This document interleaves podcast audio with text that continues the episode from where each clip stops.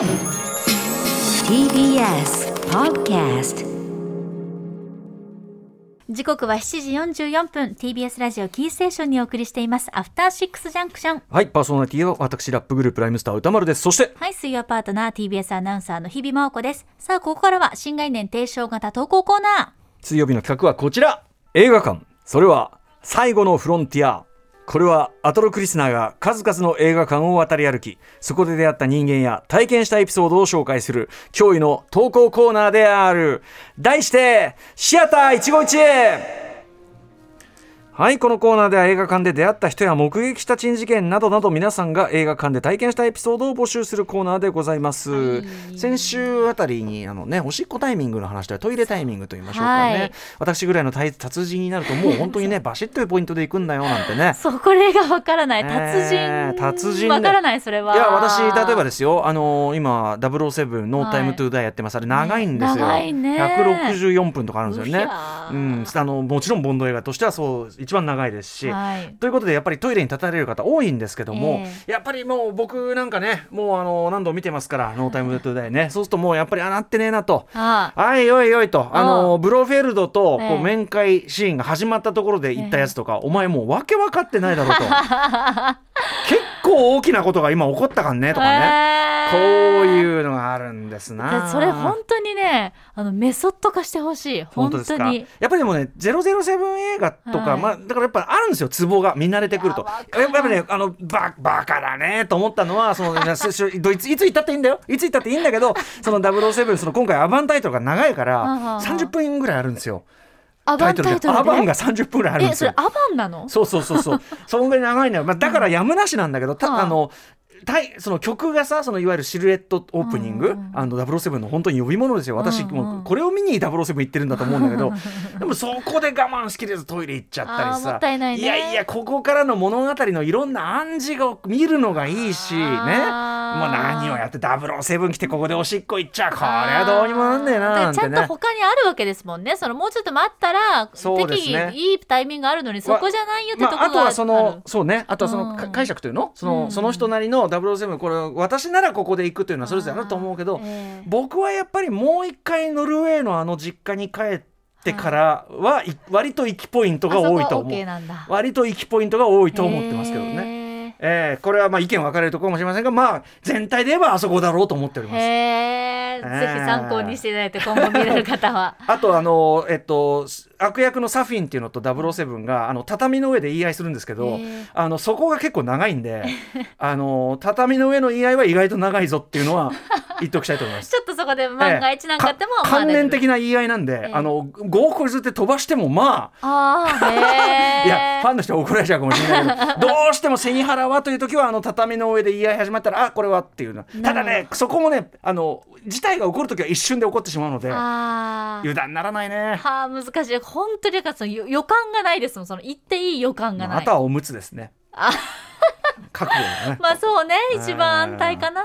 はい、ということで今回もねトイレタイミングにまつわるこんな、えーはい。問いをいただいておりますシアター一期一会えっと無回転観覧車さんからいただいたシアター一期一会です10月6日のシアター一期一会で歌丸さんからトイレのタイミングについてレクチャーしていただきましたがレクチャー。えーつい先日、えー、とペクトゥ山大噴火韓国のねオールスターパニック映画ですね、えーペクトゥ山大噴火を見に行った時にまさにそのシチュエーションに遭遇しました、映画中盤にも差し掛からない。大体イ・ビョンホンが登場したあたりから尿意がやってきました、えー日頃から上映前には必ずトイレに行くことを習慣にしていてその日もきちんと済ませたはずなのに加齢とともに我慢も辛くなってきたので参ったな最後まで持つかなという心配が脳裏によぎりました途中イボンビイ・ビョンホンが立ちションするシーンには軽い殺意のような感情をそんな抱きシーンあるんだ。辛いね。これはどこかで行くべきなのではとストーリーが落ち着きそうな場面を待ちましたが、それを無視して展開はどんどん盛り上がる一方か。結局ラストまで用意に耐え見てしまいまし頑た。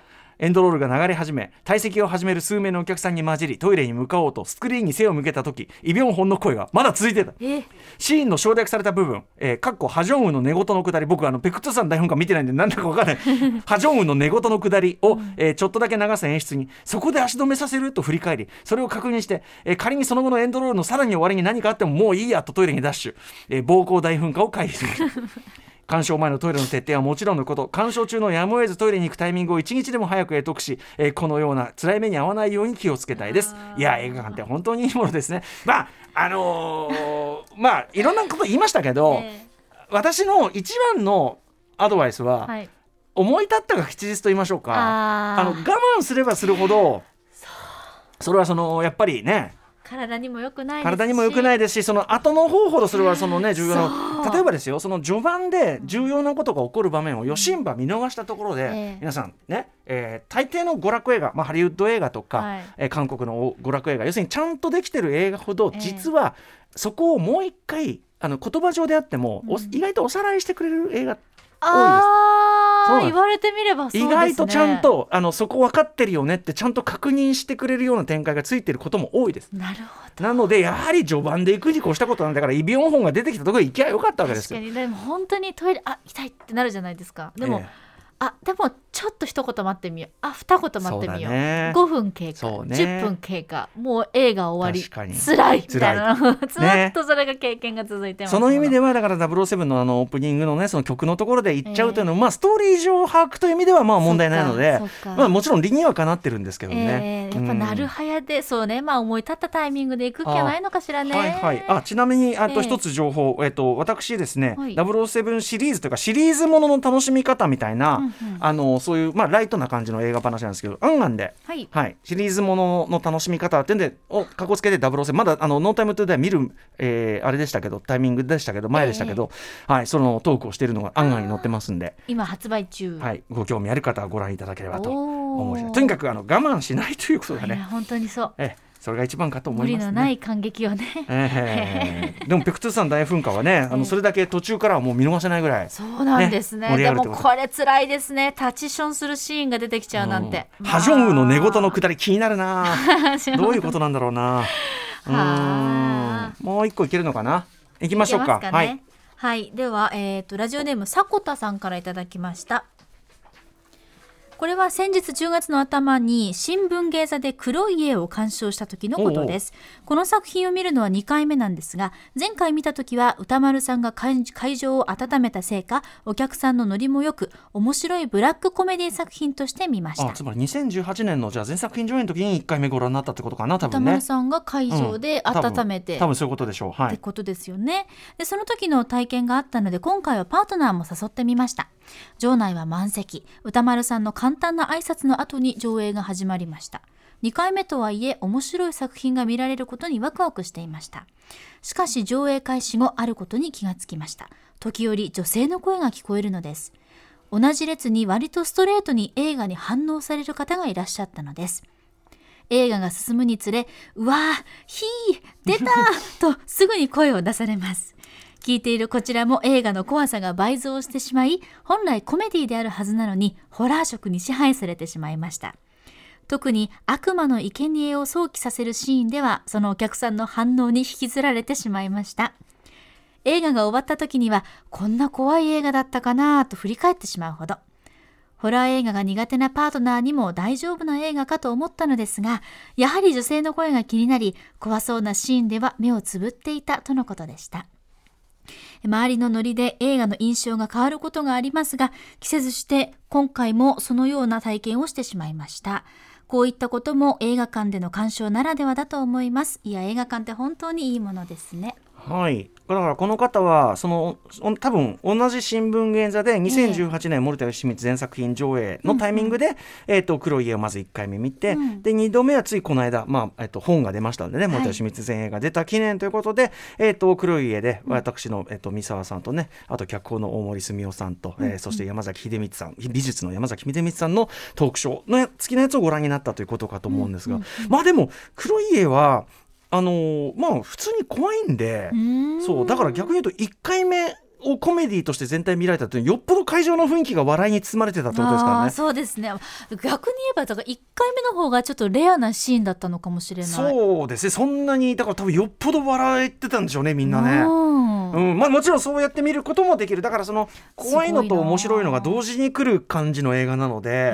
あのーだからこれはなんていうのかな。その両面というかね迫田さんが体験された両面感っていうのはまさに「黒い家」という作品がそうだから。だから非常にやっぱ変わった映画なんですよ本当に。はあ。あのこんな感じの映画はちょっとないと思うぐらい。だって両極端ですよそうそうそう。いや本当にでも普通本当にあの要は要するにコメディ的な場面があってあの怖い場面があるんじゃなくて、コメディ的な演出のまま怖いっていうか、違うかな？俺の説明合ってるかな？怖いんだけど、コメディう。ん、そうですね。全体としてはすごくコメディなんだけど、ー。あのでももうめちゃくちゃ怖いみたいな。そのしかもそのなんていうかな？あの笑っちゃうよねっていう怖さじゃなくて、本当に怖いっていう。うーん。うん。でも本当にこのね同じ列に座っていた女性のこのリアクションで、おそらく迫田さんもあこういう面白みもあるんだな三沢さんじゃねえだろうな。これあの森田さんの奥様の三沢さんは、はい。あのこの作品にプロデューサーとして名を連ねてますけど、ええ。あの怖い映画大の苦手っあていう。そうなんですか。いやーだから三沢さんじゃないだろうなこれな。もしそうだったらすごいわ いやだからね、そんないやでもいいいいじゃないですか。本当ですね。怖い映画を怖く見たんだからこれいいじゃないでか。ですもやっぱりこうやってねお客さんの反応がある中で見るっていうのがやっぱ劇場で見る面白さですものね。ねあのそのトークショーの中でも言いましたけどでも黒い家ってものすごいまがまがしい出来事が、まあ、劇中では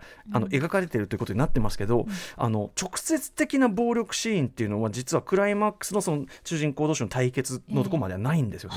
だ。からいわゆるこう直接の暴力バイオレントなシーンっていうのはそんななくて間接的にそれを感じさせるというかだからそこも巧みなものですよね。ね。はい、ありがとうございます。お越しいただきまして。はい、こんな感じで皆さんからのね、えー映画館のね思い出のねこれを募集していきたいと思います。よろしくお願いします、はい、まだまだ募集しています。宛先は歌丸アットマーク tbs.co.jp までです。メールが採用された方には番組ステッカー差し上げています。以上新概念提唱型投稿コーナー本日水曜日はシアター151でした。After Six Junction.